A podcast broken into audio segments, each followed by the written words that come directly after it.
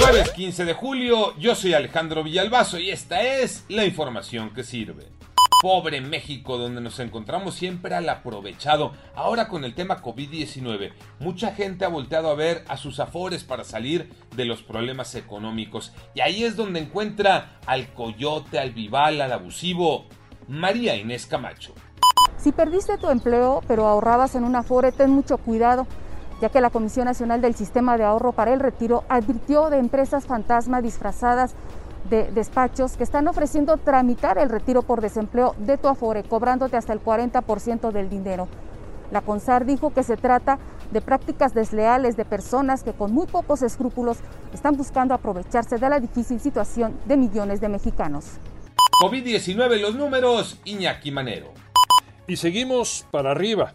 Por segundo día consecutivo, el número de personas contagiadas fue muy alto.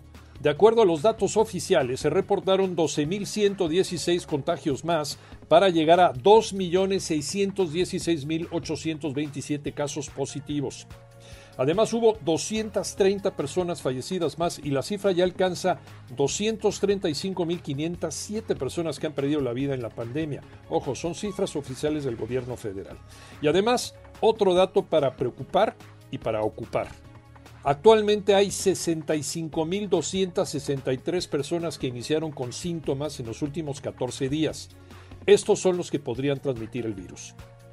A seguirse cuidando, aunque ya estés completamente vacunado. México golea, pero ni así convence a los quisquillosos como el Tocayo Cervantes. Tocayo amigo.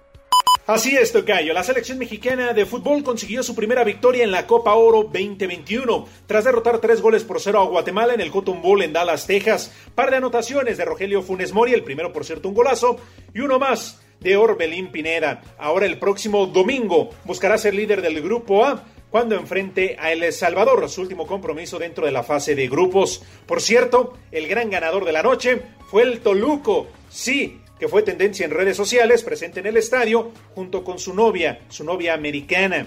Vaya que se dieron gusto y al final de cuentas fueron los héroes de la noche. Yo soy Alejandro Villalbazo, nos escuchamos como todos los días de 6 a 10 de la mañana, 88.9 y en digital a través de iHeartRadio. Pásenla bien, muy bien, donde quiera que estén.